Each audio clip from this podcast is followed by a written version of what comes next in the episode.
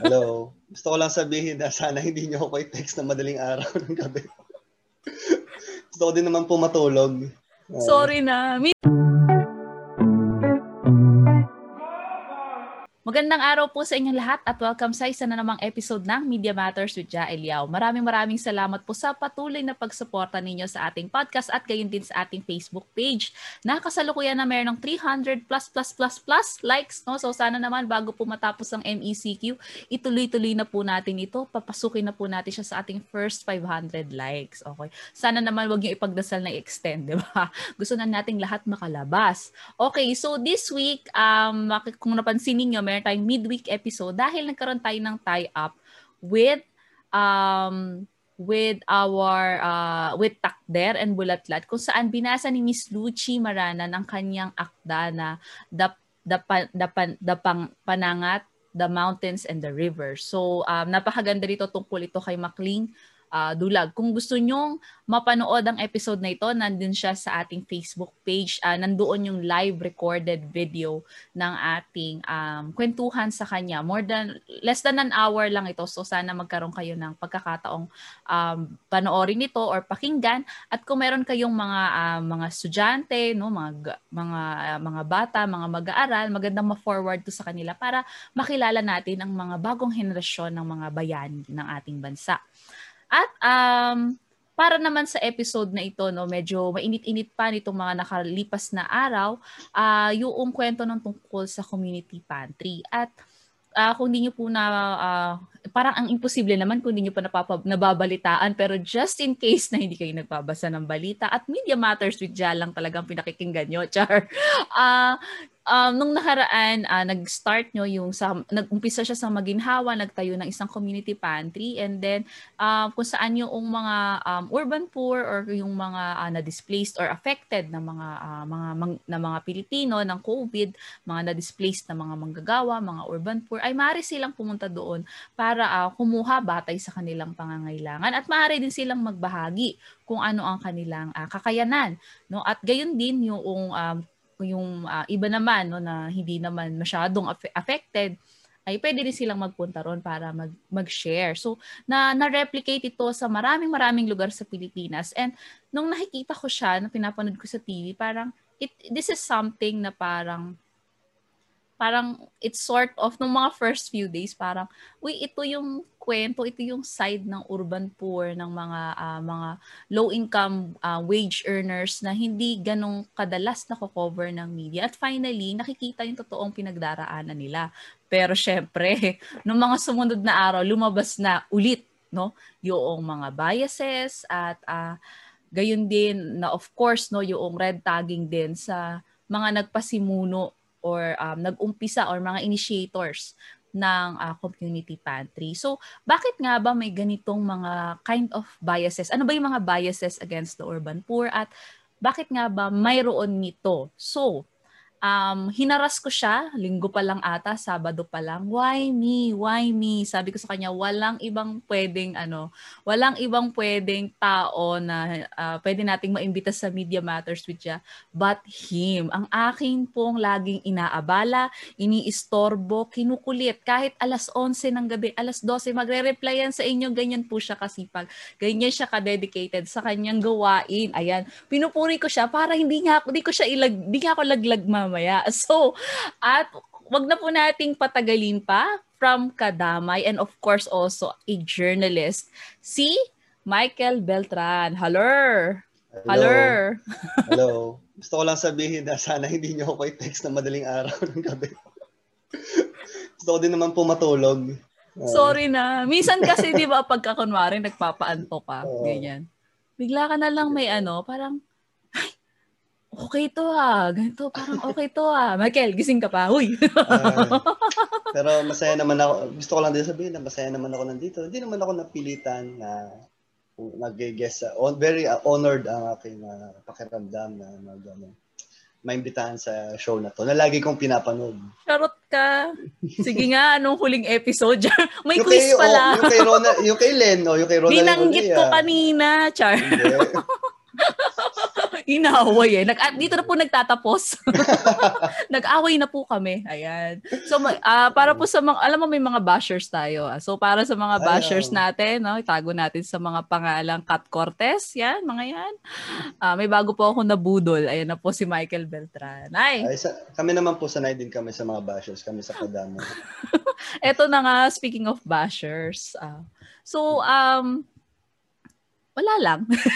Sabi ko Hindi kasi, uh, ako kasi halimbawa nung uh, matagal ko nang kino-cover yung urban poor and, at lagi ko mm. sinasabi yung observation na parang siguro sa lahat ng sektor, no?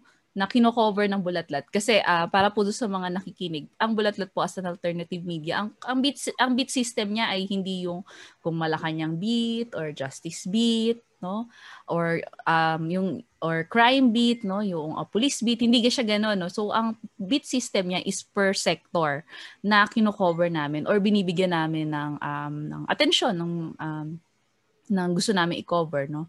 So, per sector yan. So, ang isa sa maaga kong na, na parang fr- fresh graduate ako, ko panahon to ni Carlito Badion, no? Uh, ay, naku, fresh graduate from Saints ko. Oo, Saints ko. Oo, oo, estudyante pa lang ako si Carlito Badion na yun. Mm. So, teka lang, pero wag siya pag-usapan, baka umiyak ako. oo. So, uh, anyway, so si Carlit, si Carlets yun, no, no panahon na yun, parang napapansin ko, siguro sa lahat ng sektor, parang walang sing dami ng basher na meron ang sector, not necessarily just kadamay, but yung, yung the whole um, sector of um, the urban, urban poor. poor. Yes. Totoo naman. 'Di ba? Oo. T- tingin ko din kasi parang wala pang kadamay, may mga sabi, sabi na natin, o tawagin na natin silang basher. Wala pang kadamay, marami na yan eh. Um, kahit yung kung babalikan natin yung panahon ng martial law, parang kaya ngayon mga po, kumbaga sa kultura natin, yung mga pelikula ni na Lino Broca, at iba pa, yung may pagdadaki, may effort na pagdadakila din sa maralitang uh, sektor. Kasi generally, kahit nung, nung panahon na yan, mula nung panahon na yan hanggang sa, at lalong-lalo na pala ngayon, no? yung malalim na talaga yung, kumbaga yung, yung pag, yung negative portrayal sa urban poor sa iba't ibang pamamaraan. Parang ganun. Kasi mas sa, sa madaling sabi, mas madali kasing i uh, sirain yung pagkakaisa ng maralit ng lungsod kapag hindi kapag na-delegitimize din yung kanilang paikibaka at yung kanilang mga concerns. Parang gano'n. Wow, big words. Sige, pag-usapan natin ano ba yung mga usual na uh, either pag pag pinag sinabi natin yung mga biases against the urban poor siguro hindi lang sa news report, no? Pwede din siguro, uh, pwede we can also touch on siguro sa mga pelikula, no? Mm. Sa balita, uh, teleserye. Oh. Nakasa- Pasok tayo. Hindi, pero in general, ano yung mga usual observation, no? Pero most importantly sa news, no? Kasi yun yung mm. talagang, um, kumbaga, eh, pumapanday sa public uh, discourse, no? Uh, simulan natin kahit sa simpleng kultura pala ng lengguwahe natin. Sa, kung di ako nagkakamali, parang Pilipinas nga lang yung alam kong bansa na, o Tagalog lang alam kong uh, lengguwahe na ang squatter ay parang derogatory na term. Masamang ano yun. Parang insulto pa nga ang turing sa'yo kung squatter. No? Samantalang, sa ibang bansa, pag sa squatter, ibig literally, nagsasquat lang siya kasi nga wala siyang uh, ibang ano, wala siya ibang opportunity so wala, hindi, wala siya access sa ma, mas decenteng paninirahan. Pagdating naman sa media, lalo na kami, hindi lang ito sa oh, social media, kundi lalo na sa mainstream media. Ilang beses na namin naranasan yung ganyang negative na framing. Naalala ko minsan yung sa uh, panahon nito ng Occupy uh, Bulacan, noong 2017. Sa Pandi. Sa Pandi, Bulacan, no, na occupy ang kadamay ng mga tiwangwang na pabahay. Nagkaroon din ng hearing sa Senate uh, nadinig naman yung boses ng kadamay. No? Ang tinanong din kasi ni JB, ni Senator, hindi na siya Senator, uh, ni JB Ejercito kung uh, bakit daw ano, bakit daw critical ang kadamay dun sa estado ng mga ba, ano, estado ng pabahay o pampublikong pabahay sa Pilipinas. Uh, ang sabi ni Cabea, no, chairperson namin si Cabea Arellano, sinagot niya, napakaliit din naman talaga kasi, no? Pero dahil ang karamihan ng mga Pilipino ngayon ay walang-wala na, edi mabuti pa yung ganun kaliit kaysa wala. Mabuti pa yung may bubong kaysa wala. Ang lumabas sa balita, uh, sa GMA News, kung di ako nagkakamali. No, okay lang. Wala akong pake, wala akong problema i-call out yung mga ganyan tao dito. Go lang. Sa, sa GMA News, sinabi talaga na yung kadami nagre-reklamo daw, mas, masyadong choosy para sa ano para sa babae. Eh, sila, Actually, eh, hindi lang dyan eh, yan. Kaya, eh, kung sila kaya tumira doon. Pero hindi lang dyan yan ah. Um, sa maraming, uh, yung salitang hmm. choosy, um, ilang beses na rin nating, uh, kung hindi man gamitin yung actual na salita na choosy, ay uh, kumbaga may ano yung yung kung paano fini-frame yung balita mm. no um sa usapin ng pabahay at saka yung mga natatanggap na aid no? Ayuda. So halimbawa nung nakaraan no? Yung sila kino-call out ng Kadamay and uh, many other progressive organizations din sasabihin ang liit nung ano to naman choosy pa may 1,000 hmm. na nga. Oh parang parang yung isang halimbawa niyan na kung pa, nakita mo talaga kung paano yung mga opisyal ng gobyerno, sobrang hindi nila naintindihan yung kalagayan sa maralitang komunidad. Nung start ng pandemic last year, edi sabi, stay at home, mag-stock up on food. Eh, paano pag wala na mabilhan? Sabi ni sabi ng mga taga JLG, simple lang. Kunin niyo yung kunin niyo yung sasakyan niyo, mag-drive kayo papuntang grocery. Wow ha. O, walang, okay, sino lang ba may sasakyan sa atin? O, punuin nyo lang yung mga fridge nyo. Kala mo, kala mo lahat ng bahay sa komunidad, lahat sila may mga ref. O mga fridge. Uh, uh, mga, fridge, mga frigidaire. yung, yung mga ganyan mga kung gaano ka out of touch yung mga official natin. At the same time, sila pa yung unang-unang magdi-disparage, mga insulto, manlalait sa maralitang lunsod kapag siya tumindig, kapag siya nagsalita, gumama, gumalma, etc. Parang ganun. Hmm. In fact, kahit yung stay at home order, 'di ba? Kaya parang uh, very early into the pandemic, naalala ko isa sa mga nilabas nating article is yung uh, yung homelessness no sa uh, hmm. sa ila sa Pilipinas no na laganap. Siguro yung isusunod na ano na parang kumbaga yung usual din talaga na ano na madalas na ginagamit sa mga urban poor, laban sa urban poor, yung salitang ano, tamad. Hmm. Oo. Tamad nga ba ang maralitang Pilipino? Tingin ko, cultural misconception din yan eh. No? Um, tingin ko kung babaybayin natin, total media framing din naman ang pag-uusapan, na pinag-uusapan. Nagmumula din yan sa mga opisyal, mga nag, nag, nag, namumuno sa ating lipunan.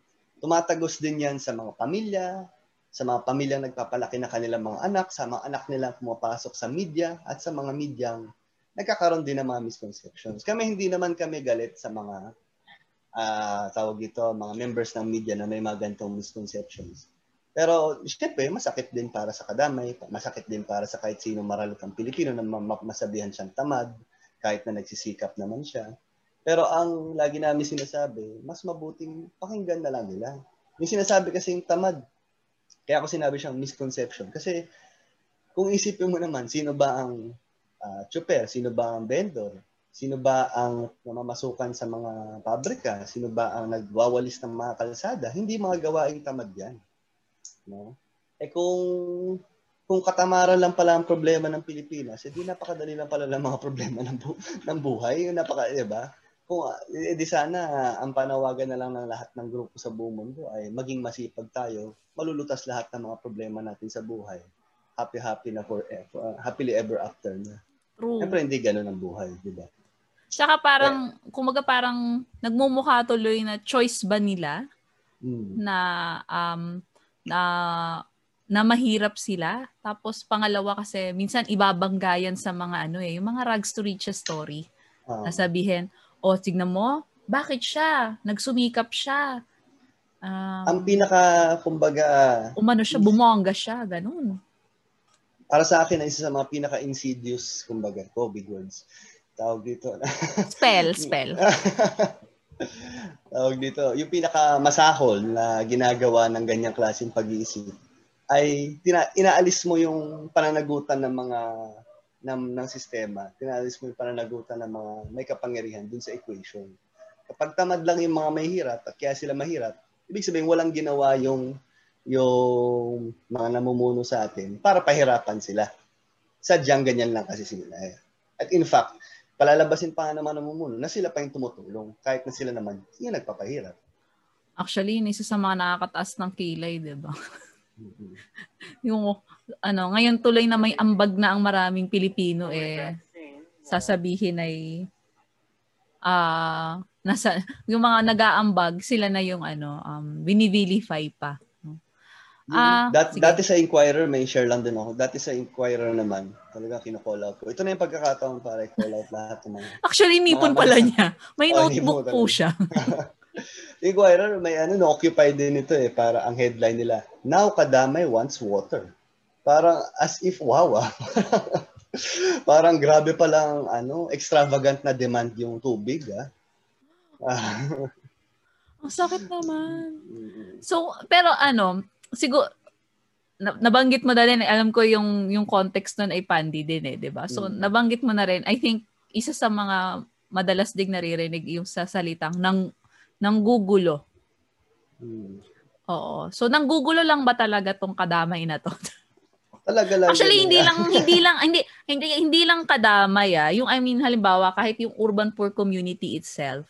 Um madalas siya na pinoportray bilang hindi lang nanggugulo kundi um, magulo no hmm. uh, na parang walang kaayusan um, na yung yung ganon parang lahat hmm. ng ano ano yung linya yung masikip maano oh.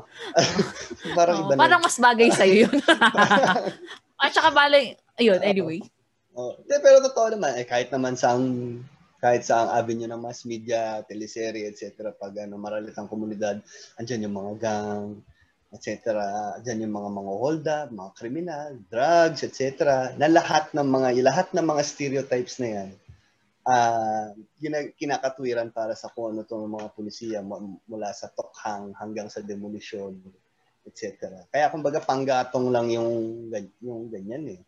Minsan naman, kung di naman panggatong, ano naman, yung sinasabi ng iba na parang poverty porn, kumbaga. Eh, pag sinabi naman natin poverty porn, ibig sabihin yung parang ginagamit mo lang yung imahe ng kahirapan para sa sarili mong interes. Parang ganun ba? Uh, yung isang halimbawa niya, yung sina Solen, yung, yung nakaraan. uh, but at least nag-apologize naman si Solen, in fairness naman sa kanya. At least may pagkilala siya dun sa pagkakamali niya. Pero yung, yung absent ba, kumbaga dun sa naratibo ng ng uh, maralitang lunsod, ay yung ano ba yung uh, ugat ng problema nila ano ba yung panawagan nila at ano bang itsura ng maralitang lungsod kapag siya ay nag-oorganisa sa kanyang sarili niyang hanay. Nakadalasan kapag na siya ay nag-oorganisa, ang reaksyon ng iba, ang gugulo, ang reaksyon ng iba ay nakakatakot naman. No? Ibig sabihin, nakakapagtaka na baka, bakit mas nakakatakot pa sa atin na umalma yung mga taong dapat naman talagang umaalma kesa yung mga politikong wala namang ginagawa or yung mga uh, tawag dito, uh, nagpapatagal na mga serbisyo sa atin. Pero parang minsan ano din eh, may maganyang contradictions din na na, na hindi naman inherent na uh, present kumbaga sa kaisipan ng maraming Pilipino. Hmm. Actually, babalikan. So sad. So sad. Hindi, actually, babalikan ko pala yung first point. May tungkol sa language. Naalala ko lang may isang, may mga memes, di ba, Bitsan? Yung kapag pag mayaman, uh, iba yung ibig sabihin. Pag, pag mahirap, iba rin yung term. So, halimbawa sa ano, dati, nagkaroon ako ng allergy. So, pag mayaman ka, chicken skin. Yes. Uh, pag mahirap ka, buni. so, pero ganun din yung sa an-an. Oh. Hadhad.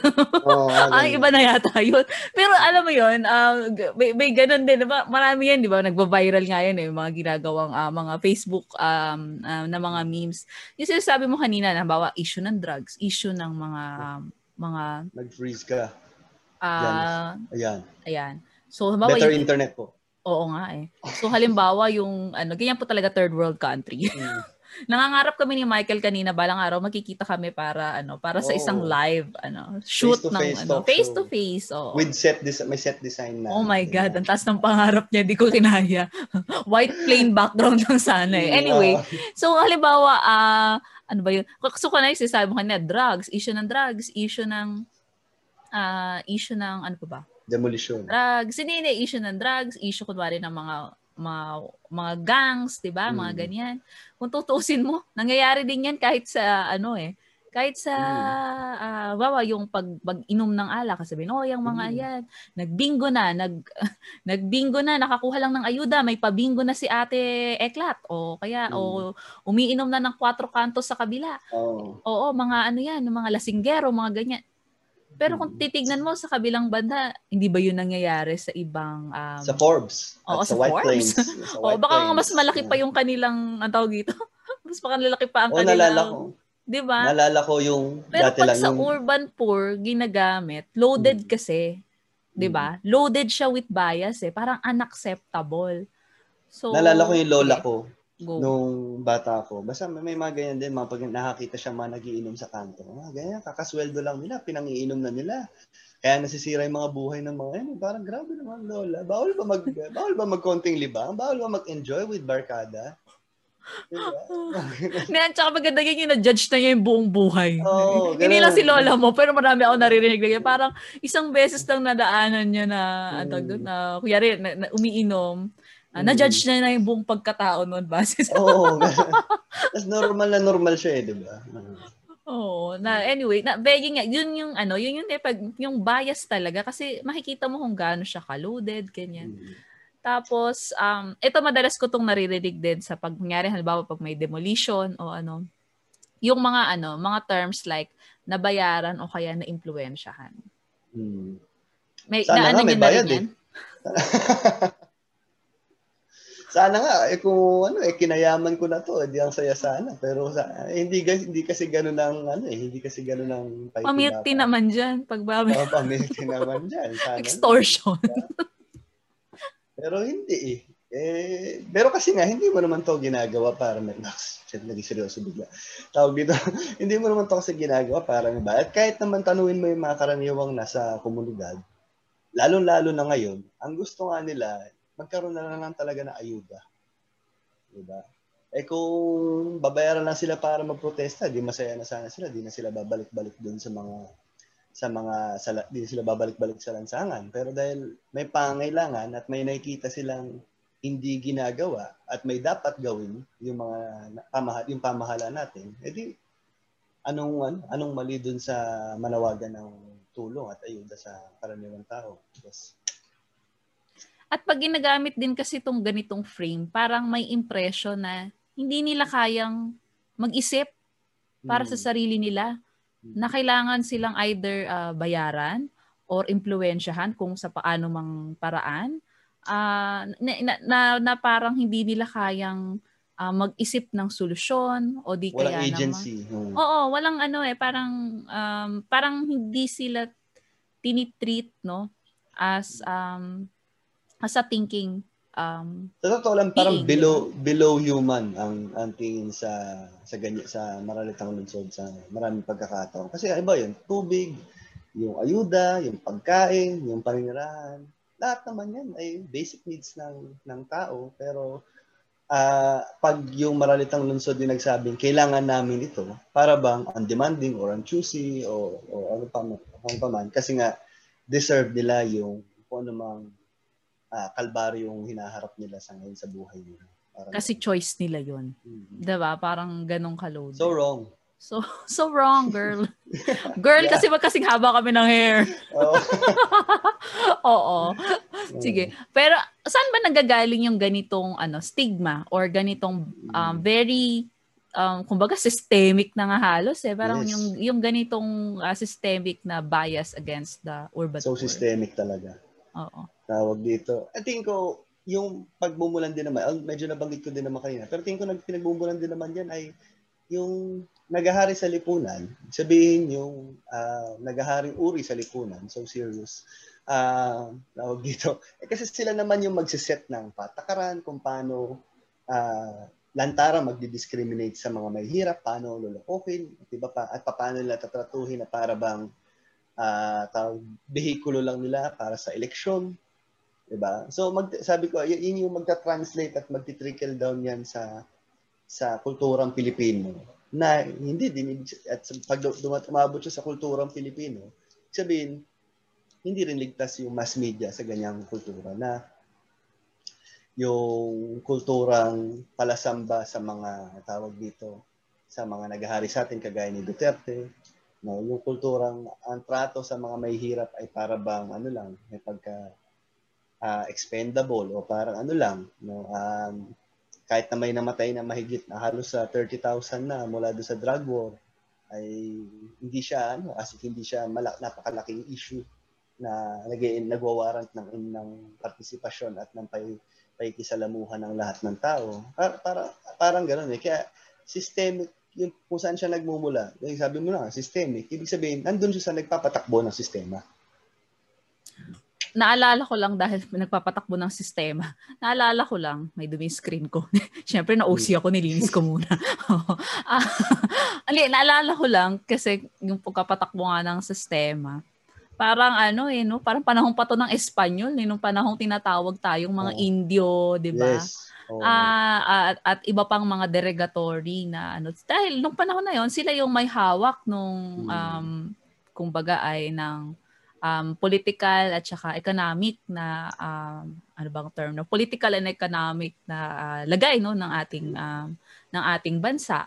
So ayun tinatawag um, ilan sa mga derogatory terms na ginagamit laban sa mga Pilipino no na hindi marunong uh, primarily hindi marunong mag walang lahing Kastila o di kaya ay ano. Hmm. Kahit nga among the peninsulares at saka mga insulares may kaunti oh. ding. Oh, Nax, may ratandaan pa ako. History, ah. Oo, history, walang ah. Google yan ah. Yeah, may konti pang ano yun, may mga konti pang naalala ko parang may mga konting alitan pa kasi. Ilabas mo na yung nakahamihawak ng cue cards dyan. Although, si, yung anak ko pala yung may hawak ko. Uh, four years old kong anak. Ito pa nanay, sabihin mo pa. Uh, Nag-online class kasi siya. Hindi. Pero may mga gano'n na din eh, di ba? Yung, yung ganoong ano. Tapos nadala siya kasi kung sino nga yung may hawak noong uh, sabi mo nga kung sino yung may hawak ng yung nagpapatakbo gusto nila it will the system will work for them and ayaw ang siguro kung ako ako man yun no kung talaga kung ako yun, 'di ba? Kasabay pa may pay ko. Kung ako yun, parang gusto ko na ano, na hindi kayo mag-unite kasi kayo yung pinakamarami. So ayoko kayong mag-unite. Gusto ko kayong ano, magkakaaway. 'Di ba? Ayoko kayong mag-unite eh. At, at ayoko rin kayo makakuha ng simpatya. So um para talaga doon sa mga may hawak ng system o sino yung nagpapatakbo ng sistema, sila talaga yung um, makikinabang. So parang ano, parang nagiging cycle kasi habang sila yung nakikinabang, yung yung poorest of the poor, sila talaga yung um, lalong mabibiktima ng mabibiktima. Bik, asing wala, literally wala ka nang uh, makain, dinudurog pa yung pagkatao mo. Mm. 'Di ba? Parang so many levels yung mm. um, yung pandudurog dun sa uh, um, sa narratives o sa kwento sa pagpapatotoo noong um, noong mga kwento ng urban poor. Kaya medyo natuwa ako nung lumabas yung initially ah, yung mga initial reports. Medyo natuwa ako nung nakita ko yung sa ano, sa community pantry kasi parang nakita ko na parang, "Huy, bagong ano to ha, ah, parang napaka-fresh ng take, ano? Kahit um... Oo, yung yung mga unang araw parang napaka-fresh ng take at napaka um, uh, actually ano din eh, noong naalala mo yung sa sa San Roque. Mm yung naaresto sila kasi akala may oh, last mamimigay year. last year. Mm-hmm. Nalala ko noon yung unang dagsa ng ng report. Ang una kong inisip noon, ako patay. Baka mamaya sasabihin na naman kadamay ito ng gugulo. Ako ha, kasi parang jaded na ako eh. Para ko mm. patay. Sabihin nito yung kadamay ng gugulo sa mga komunidad or something. Nagko, ano sa gitna ng COVID, ganyan. Pero nagulat ako and it was uh, ano ah, parang uh, ano siya, uh, ano tawag dito? Parang uh, nag, natutuwa ka din na you were wrong kasi yung mga unang reports ay um, um, na pinakita yung yung kindness din naman may natitira pa rin naman palang ano uh, kumbaga humanity and kindness doon sa Yes, thank you to paano? Sharon Cuneta and Jody Santa Maria. True, di ba? Hindi namin malilimutan Tita yan. Shawi, Tita oh. Shawi is ano, is life. Tita Shawi is oh, life. Di ba? Oo, so... Unforgettable yan sa amin. Akala ko nga hindi totoo eh. Oo, akala mo fake account. akala Baka satire. oh, pero nakita... Nagtitrip pero- lang eh. Oo, pero nakita mo yung ano eh, parang yung yung initial. Although eventually, alam mo na, um, naalala ko yan yung isa sa mga unang pasok ni Harry Roque tapos biglang ayan na mga pasaway na yan, sila na ang cause ng pagkalat ng pati pala pagkalat ng COVID-19 for some for some time parang sa urban poor sinisisi at saka sa mga Ang manggagawa. dami na kahit nga dati na kung malala mo yung nagkagulo at ah, naging marahas talaga yung pulis sa NutriAsia picket. Ah, yes, yes. Oo, 'di ba? Tapos Siyempre, kada may nag-support talaga dun sa picket na yun. Pero for some reason, parang lumabas na lang a few days later after o two days later after ng gulo. Headline, kadamay ang pasimuno ng gulo. Di ba? Hindi- tumutulong na nga lang kami?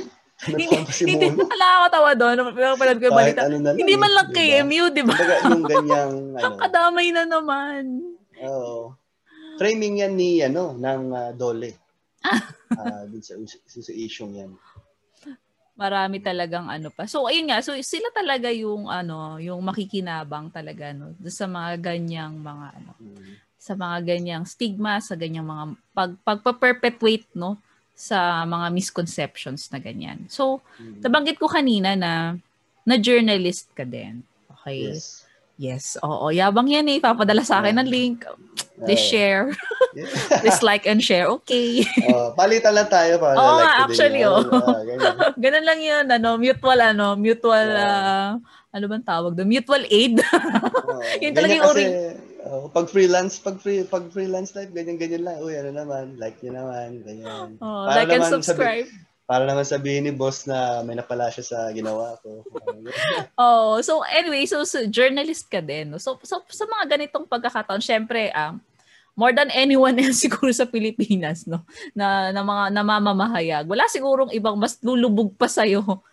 Naman, Pagdating sa-. Hindi, Kayo! bilang isang mamamahayag. Eh, ako, Ay, between pa- you and me, sige nga. Bula- oh. Mga bulat latters. Oh, Bulat latters? mga- between you and me, parang wala sigurong kumbaga yung mas gagap siguro yung issue ng urban poor. So, last week sabi sabi mo nga kung totoo yung balita na nakinig ka, isa sa mga sinasabi nila is yung ano objectivity, hindi ba? So, um paano mo na maintain 'yon? Yung pagiging objective na very clear um um isa kang urban poor um advocate, isa kang urban poor activist.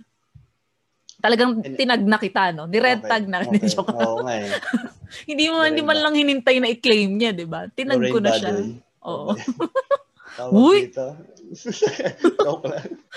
Bad words. Don't say bad words pala. tayo. Yeah, let's be positive. Oo. Ano ulit yung tanong? Sorry. na dami kasing kaanuhan eh. Ano? Hindi pero parang how do you uh, how do you um, remain objective? Ah. Um, kahit Ako naman- very clear ah. yung iyong advocacy. Ako naman, try lang kasi ano, ah una syempre magsisimula ka naman sa facts, no? Siguro lahat naman ng journal, yan naman ang sandigan eh, kung ano yung totoo at ano yung hindi totoo. Diba? Kaya palagay ko naman kahit na minsan inisip ko din na ano, un- kung unethical ba itong ginagawa ko, pero sa totoo lang eh hindi naman ano eh kaya ko naman panindigan yung nasa ulat na totoo. Totoo naman yung datos o sinabi o pangyayari man na nandoon. Kaya walang ano, kumbaga walang bias. Ngayon kung an, kung ang, o kung meron mang bias, ang bias lang ay sa lente ng ay o para sa napabor sa ano, sa karaniwang tao. Eh tingin ko naman siguro dito sa atin, Janice, masasabi naman natin na 'di ba? To right is to choose, 'di ba? Nandadamay pa eh. CGP. Hindi pero CGP ka ba? hindi, hindi ako Hindi. CGP. Feeling lang okay. Sige. Hindi, ano lang, na humiram lang ako ng ano, Ng, ng linya. dito, ng linya. Oo. Pero eh, kasi totoo naman eh, 'di ba? Kumbaga eh, yun naman talaga ang katotohanan. At yun, ang katotohanan din naman yung inilagay natin sa mga ulat natin. So ba't natin ikahi- ikahihiya kung may bias man o hindi? Kung may bias man, edi sige. Pero hindi ibig sabihin na hindi totoo yung nandiyan dyan. Di ba? Minsan nga naisip ko, eh sila nga may bias against the poor. Hindi sila nahihiya. Bakit mahihiya yung may bias for?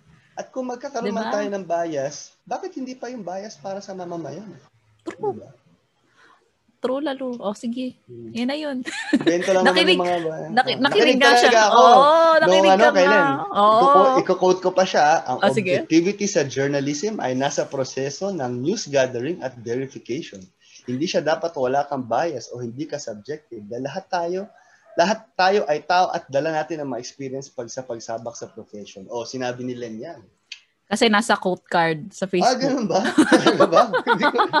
Hindi nasa quote card yan sa Facebook. Oo. Ayan. Sige. Pero hindi totoo yun kasi um, ah, doon naman mag-uumpisa, tama yung sinabi mo eh. Doon talaga mag-uumpisa sa facts. At um, doon ka rin lang din naman iikot at yung Hmm. context. I think very important yung pagbibigay talaga ng yung context. At alam na alam mo talaga yung issue. Ah, minsan ako sa tingin ko, um, hindi, ang yung, ah, although of course meron talagang mga systemic biases. So halimbawa, kunwari, ah, sabi na natin news gathering, ano, um, pare-pareho naman kami pumunta sa isang demolition. Pare-pareho naman naming nakita yung batuhan. Ah, pare-pareho, minsan nga ano pa, 'di ba? Ah, mga nababato, buti sana kung puro bato lang, ano, minsan may bote o kaya ano, um, T-bombs, ganyan. oh. Alam- natin palawigin yan. Hindi, naalala ko lang, isa kaming demolition na puntahan, bumalik yung isang reporter. May tama ng, ano, may tama ng, nadaplisan ng, ano ng bato. So, medyo, ang, ang sakit. So, may, may konting galos, ganyan. Uy, kawawa ka naman, bla bla bla. Balik naman yung isang reporter, kanya ding kwento. Muntik ako matamaan ng ano, ng, ano tag doon, yung basag na ano, na bote. Uy, Hmm. kawawa ka naman. Balik naman to si huling reporter. Huwag natin siya pangalanan kung sino siya. Isa siya. Itago na lang natin siya sa pangalang The Photographer. Mm. Oo, balik si photographer, si Photo Jorn. Magbalik niya. Ta, ibang yung pumunta. Lumapo sa akin. Lahat kami, eh! Layuan kami. Walang nag-comfort sa kanya. Anyway, moving on. Ah, baka ikat ko din yan. Ah, sabi ko, um, ano pinag-uusapan natin? Basta Ah, ako, masasabi, oo. may dadagdag ko lang din ha. Medyo maswerte din ako dahil eh, pag nagpapasa naman ako sa mga editor, ay sinasabi ko naman sa kanila kung tinatanong ko kung masyado ba ang editorial yung pagkakasulat ko. Kung, kung yes, sabihin nyo lang, i-trim down ko kasi full disclosure. oh, sila naman, eh, kung ano naman, kung eh kung sa, sa kanila, okay lang, edi, edi lusot. Hindi, pero yun nga, so sabi ko, kunyari pumunta ka sa isang isang event ng Urban Poor, no? Hmm. Pero pag pag alisting nyo, iba-iba kayo, well, supposedly, iba-iba kayo ng angulo na kinuha, Oo. di ba? Ah, minsan minsan ano din naman eh, ang hirap din namang sabihin na tulad niyan, may pusa. Oo nga eh, kaya medyo didistract ko yan. may pusa, di ba? Ganyan na ganyan Oo. eh, no? Anyway, so, uh, oh, di ba? Hindi, ah, kunwari, ah, ilabas mo na kasi siya, ipakita mo na umalis siya. na siya eh, bigla Um, o mali, na-conscious Oo, na, ayan. na-conscious Ganyan na na. ganyan tang ano eh. Pagka tinutok mo na yung camera, ayaw na. Oo. Oo. So, um, kumbaga hindi mo rin naman minsan sasabihin na, ah, ano talaga yan, um, anti-puro talaga yung reporter na yan, o yung journalist Mm. na yan, o yung media agency na yan, no? Minsan, ang hirap din namang masyadong awayin o sabihin um, Oo ganon. Kasi, naman. minsan maki, ano din eh um, ako sa tingin ko rin ah, minsan kagagapan din ng issue no Ah, halimbawa kami maswerte kami kasi halimbawa ka San Roque Sitio San Roque isa sa mga pinakamatagal ko nang nako-cover eh 2009 ko pa siya kino-cover eh so kung Mm. may update kung may maganap meron ka ng paghuhugutang kumbaga eh institutional memory o kung ano man, before pa ng demolition, nandun ka na, nagtatanong ka na. So, medyo may konti No. tayong advantage kumpara sa kanila na minsan iba naman yung kino-cover tapos biglang pagdating doon, anong nangyayari? Anong Mm. nagaganap? 'Di ba? Tapos- sabi mo nga systemic eh. Oo nga Tingin ko din din, halim- lalo sa media industry o sa mainstream siguro. Ah, although hindi ako nag-mainstream, pero batay lang din sa mga kwento ng mga nakakilala ko. Parang, alam mo, ipapakover. Naranasan ko na minsan yung may, may media, may magko-cover na isang event. Tatanungin ka, ano nga ba meron dito? Kasi ibig sabihin, hindi naman niya kasalanan yun, pero kasi kasalanan din yun ng mga nagpapatakbo na kung saan-saan kasi sila pinapadala, hindi sila ino-orient, hindi siniframe, hindi binibuild din yung yung yung kumbaga yung hindi iniipon yung knowledge yung kaalaman nila sa isang issue o sa isang usapin para ma-cover nila ng para magkaroon ng adequate na na coverage Information. na information sa isang certain na issue halimbawa. At minsan nagmamadali pa 'yan, 'di ba? Oo. Kasi pagdating, kailangan na, okay, sige, ano na, tapos biglang, okay, bye-bye, kasi may hahabulin pa kami susunod na event. 'Diba? May susunod pa kaming naman. press con, may susunod pa kaming kung ano man na magaganap sa QC or kung Manila, kung saan mang area yan. So, ang Mm. hirap parang kumbaga eh ano to, ah, hindi mo naman pwedeng ah, i-ano mo lang, ang tawag doon, yung isi-simplify mo lang yung issue na ito lang yung may Mm. kasalanan kasi yung journalist may ganito. Um, kumbaga ano siya eh, um, madugo at saka ano. Pero siguro ang Mm. maganda lang nito is after this, you become more um, conscious. Na, teka lang, dapat ko bang sabihin yung gamit ng salitang pasaway? Ah, paano kaya kung isang Mm. newscast lang, isang buong newscast lang ng 24 oras na hindi mo maririnig yung salitang pasaway? O kaya pipili ng soundbite na ang dating ay, wala eh, ganun talaga eh. Gusto ko lang din. Ah, Totoo Wala na yun, tayong pa- magagawa eh. yung hindi naman ganon. sabi- sinasabi naman natin na hindi natin inaaway yung mga ibang mga nasa uh, professional media. Kasi talagang, kumbaga, comes with the territory na talagang may kaguluhan sa, yung, paano inoorganisa yung pag-uulat sa sa bansa natin. Pero may gusto talaga akong sabihin na kinagagalit talaga, kinagagalit ko talaga si Mike Enriquez. Hindi ko kayang itago yung aking galit sa kay Mike Enriquez. Ah, as in, no, lahat parang dumating sa punto, dumating sa punto na pag naririnig, naririnig mo siya sa radyo, feeling mo pinipersonal ka na niya. Eh, parang kulang na lang sabihin Feeling niya Michael, sa- kasi yung parang, Michael, ikaw may kasalanan nito. Oo, parang gano'n na yung Excuse me po. Oo. Parang lahat kami gano'n na yung ah, pakiramdam sa mga sinasabi ni Mike Enriquez. Kasi sinasabi naman ni Mike Enriquez, hindi na siya, wala na siya sa realm ng pag-uulat eh. Nasa, daig pa nga niya sa totoo lang, mas bastos pa siya kaysa sa maralitang lungsod na nasa komunidad. Uh, daig pa niya yung tambay sa kanto, sa kabastusan. Ayan. So, Wala so So, lang as- i-banggitin yan. Oo nga, true. On Totoo din naman yun. Ay, ah, na-observe din naman namin yun na kumbaga, ah, kunyari, sasabihin niya, eh, opinion ko yun eh. Pero Mm. still, yung opinion mo as a journalist ha, ano, Mm. as a journalist, yung opinion should also be based on facts. Oo Should naman. also be based on context, on uh, further research siguro o investigasyon sa kung anong hindi yung kukunin mo lang out of nowhere o di kaya naman mag katulad ng mga iba na makakita lang eh iwa 1 plus 1 equals 100 mo na yung ano yung nakita mo lang siyang bumili sa tindahan ng Quatro Cantos ginudge mo na yung Mm. pagkatao niya hanggang future niya hanggang ang mga henerasyon ng, ng mga kasunod Oo, noon di si ba Mike Enriquez to the hindi level. hindi hindi ganon eh 'di ba um, To the highest level si Mike Enriquez na. Mm.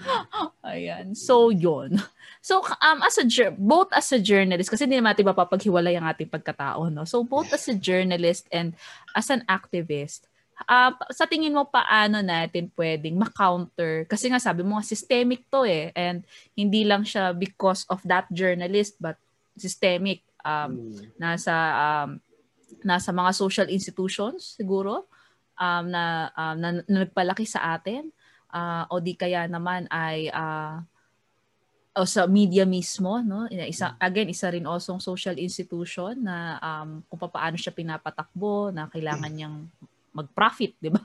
Ah, at least sa corporate media. So kung ganito yung dominant at very systemic nga, ah, ano yung what can we do ah, para ma-counter ito at makatulong I- I- and I think most importantly ano para hindi ah, hindi makatulong doon sa mga gustong makinabang out of this misconception and assumptions.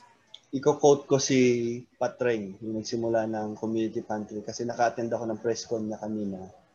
Sabi niya, makinig tayo sa mamamayan. Isang isang hakbang yon. So bilang media, kahit hindi media, karaniwan tao, makinig tayo sa kwento at uh, buhay ng mamamayan. At pag nakinig tayo, mapagduduktong-duktong natin eh, na may mga pagkakapare-pareho sa mga kwento nila, pare-pareho silang marami sa kanila ay inagawan ng lupa, inagawan ng tahanan, inagawan ng karapatan, inagawan ng buhay o ng mahal sa buhay. No, may pagkakapare-pareho doon sa kwento nila. At mayroon man, madala kadalasan, may may tuturo din naman tayong iisang sanhi, kumbaga, ng mga bagay na yan. At um, uh, dun, sabihin, dun tayo, dun din tayo makaka- makakapulot ng mga aral. Isang bagay pa, liban sa makinig tayo sa kanila, um, isang bagay, yung itutok din natin kasi kumbaga yung, kung, well, siguro para sa mga journalist, no? although parang weird na ako magsabi kasi hindi naman ako yung ano, authority dito. Pero Uh, pero whether journalist o mga, kahit sino, anong klaseng uri ng mamamayan, itutok natin kung saan may pananagutan yung ating mga camera o ano pa man. Um, kasi yun naman yan eh. Kumbaga dahil nga sinabi natin systemic yung ganitong klaseng stigma, yung ganitong klaseng criminalization at iba pa. Um, tutok natin kung saan siya nauugat at uh, doon din natin siya maaring doon din tayo maaring makita ng unti-unting pagbabago kasama ng pagkilos din ng mamamayan. Ayan. Yan, so hardcore. So hardcore. Hindi naman. Pero alam mo, uh, ginagawa din ng bulat-lat yon na yung sinasabi mo yung kwento ng mamamayan. Very important um, for alternative agencies na na ikwento yung narratives ng taong bayan. Hindi lang siya pagka kunwari pupunta ka sa isang uh, lugar at naghahanap ka, kunwari may ginagawa kang storya tungkol sa, pag nagpupunta ka doon, mahalaga na hindi lang siya case study para sa article mo. Hmm. 'Di ba? You you also respect their ano eh, you their intellect, their wisdom. Yes. 'Di ba? Yun yung kanina yung nabayaran tsaka na impluwensyahan. Magugulat ka sa wisdom, no? Ng ng maralitang Pilipino kasi alam na alam nila. Wala na siguro mas eksperto pa sa ekonomiya. Kundi ang mga nanay ng mga nasa urban poor kasi alam na alam nila ang demand and supply. 'Di ba? Oh. So uh, uh, at um kumbaga uh, kailangan mong i-respect yung kanilang wisdom na at kaya nilang mag-isip ng para sa kanila. Kaya nilang mag-isip ng mga solusyon, 'di ba? Uh, naalala ko sa bawas again sa Sitio San Roque dahil ito pinakamahaba ko na cover. Uh, sa Sitio San Roque, 'di ba, meron pa yang mga uh, gumagawa sila ng mga proposals, ano bang ano ba dapat ang itsura ng isang um, uh, bahay, no, ng isang uh, uh, ano 'yun yung parang dream house sasabihin ko. Pero yung uh, ano yung program na 'yon, uh, yung nagawa kayo ng ano ng uh, parang counter proposal no instead of dun sa relocation site na ah, oh. malayo, 'di ba? Oh on-site development. On-site development. Yung, sorry, yung community development. Community plan. development plan nila. So, kaya nilang mag-isip and you'll be surprised if you if you will just give them that opportunity or ikaw din bigyan mo rin yung oportunidad yung sarili mong makinig you will be surprised that you will learn so much from them so i i think that's one so and um of course sasabihin ay bakit ito oh, yung yung isang ano na to pagkatas ng ayuda meron ng ang tawag doon sabong uh, wag nating hayaan na yung ganong maliliit na kwento ang sumira nung nung kabuuan din na litrato. Kasi sasabihin natin totoo namang may pasaway quote and quote ano? Totoo naman talaga. In fact hanggang ngayon may mga iba hindi naniniwalang may covid. Mm. 'di ba? Totoo yan na meron pero oh, at kahit sa uh, uri ng lipunan may pasaway. True. At kahit anong hindi lang uri uri ng lipunan at ano yung ano uh, uh, estado mo rin sa ano hmm. sa lipunan na 'yon, 'di ba? So um laging lagit lagi mayroong pasaway pero ilang per- percent lang 'yon, no? Uh, ilang porsyento lang 'yon. Baka sa buong Pilipinas isang beses lang na mayroong nagsabong for all you know. Tapos yun na yung gagamitin mo, 'di ba? So all of a sudden um hahayaan mo na yun yung sumira noong um, kung pagkakaisa o yung narrative no ng urban poor na nais nating uh, ipalaganap. At siguro pinakamahalaga din na takeaway ko from this episode ay um, nakalimutan ko yung mahalaga. Kanina nasa isip ko. Oh. Ayan, na-realize ko kasi talagang magkamukha tayo ngayong gabi. So, uh, uh, ano nga ba yung naisip ko? Ah, okay. Ang isa sa mga key takeaways ko siguro for ano para sa ngayon is um, dapat din na um, i-challenge din natin yung mga sarili natin na mas alamin pa yung mga issues na uh, pinanggagalingan nila. Again, sabi ko kanina, wag silang itrato na parang case study eh. You respect, uh, you listen to their wisdom at gamitin yon para hayaan mong yun ang pumorma sa article mo at magugulat ka na, ah, teka lang, back, by, back by data pala to. Back by ano pala to, mga macro at microeconomics, eklat-eklat. Oo, so um, kung hahayaan mo lang na um, magamit yung um, boses mo, uh, yung kapangyarihan ng uh, the power of the pen, kung kahayaan mo yun na ibigay hmm. sa maralita. So again, no, yung, Michael, yes. Yung may dagdag ko lang dyan, sorry. Oo. Total, sa, sa pinapag-uulat pero minsan nga, mas mainam kung lalo pa nag-uulat tungkol sa urban poor, yung hindi laging one-dimensional. Yung, yung, ibig sabihin yung parang, ang hinahanap mo lang ay kung nagkagulo ba, o tawag dito may nagrumble, o may nagnakaw, o, o ano pa mang mga ganyan. Parang fault finding na nga siya eh. Pero tama yung sinasabi mo, nagsabihin, uugatin natin. At sa totoo lang, may mayaman na balon ng mga kwentong pwedeng uh, matuklasan sa sektor ng urban tour. Yun. Yun. Ah, alam ko na kung anong key takeaway ko. oh, meron palang part 2 hindi, yung key takeaway. Oo, yung part 2 key takeaway ko. Hindi, kasi yung pagpapahalaga sa karapatan nila, to, their, their right to development. No, yung their right to development, um, minsan hindi, hindi yan madalas na napapag-usapan eh, yung karapatan ng mamamayan sa sa sa, sa development, no, na uh, kasi hindi yan madalas napapag-usapan kasi pag sinabi natin human rights, madalas ano na to, uh, uh, madalas uh, political rights yung napapag-usapan. Pero yung social and economic rights no na hindi sila choosy. Ina-assert lang nila yung karapatan nila. Kasi supposedly ito ay mga ano din eh mga mga dapat ay pinoprotektahan ina-uphold ng um, ng ng gobyerno. Um, pero siya rin ang nagbo-violate nito. So, siguro maganda din no, na pag-aralan natin bilang mga mamahayag, ano yung social and economic rights para hindi tayo napupunta do sa pitfalls ng ganitong misconception or assumptions o kaya ay mga sadyang mga disinformation laban sa urban poor. At doon po talaga totoo na to. Last takeaway ko na po yun. So at doon po natatapos ang ating episode for Yay. this week. Michael, maraming salamat. Uh, meron ka bang ano din. gustong i-plug na community pantry o anong ano eksena mo uh, this ah, week? Suportahan natin yung community pantry. Lahat ng community pantry. Pero syempre kung para sa akin, um, ano kami. may favorite. may favorite kami. Syempre yung community pantry na kadamay sa may ano, Holy Nasaan? Spirit. Sa may Holy Spirit mismo. Ah, okay. Oh. Sa At kung may kakayahan, go, di ba? Oh. Oo, sa harap lang ng bahay ninyo, go, go, go. Ayan. Again, maraming maraming salamat po sa patuloy na nakikinig sa Media Matters with Ja. Kung nais nyo pong balikan ng episode na ito, pwede nyo pong, uh, at ang mga iba pa pong mga dati pa natin mga past episodes po natin, pwede nyo pong uh, bisitahin ang ating Facebook page at gayon din po sa Spotify kung ayaw nyo makita ang aming mga mukha. Pwede nyo naman po kami pakinggan Oily na lang mukha ako eh. Actually, sasabihin ko sana. Oo nga eh. Ito nga may tissue na nga ako already. Nahihiya lang akong parang. Baka ano, sabihin na iiyak ka. Oo nga eh.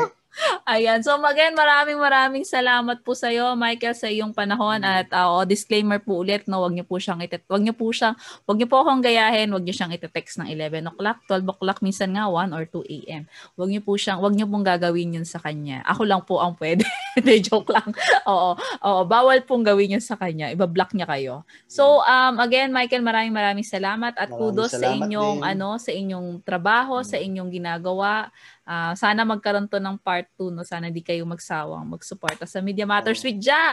Again po sa mga mag-aaral na nakikinig po, maraming maraming salamat po at iniimbitahan ko po kayong panoorin ng episode namin with Luchi Marana na sa Facebook page po nandun po yung live recorded video. May konting technical glitch pero na ano naman natin, na iraos po natin ang ating episode na yon. So, again, this is Media Matters with Ja Eliao.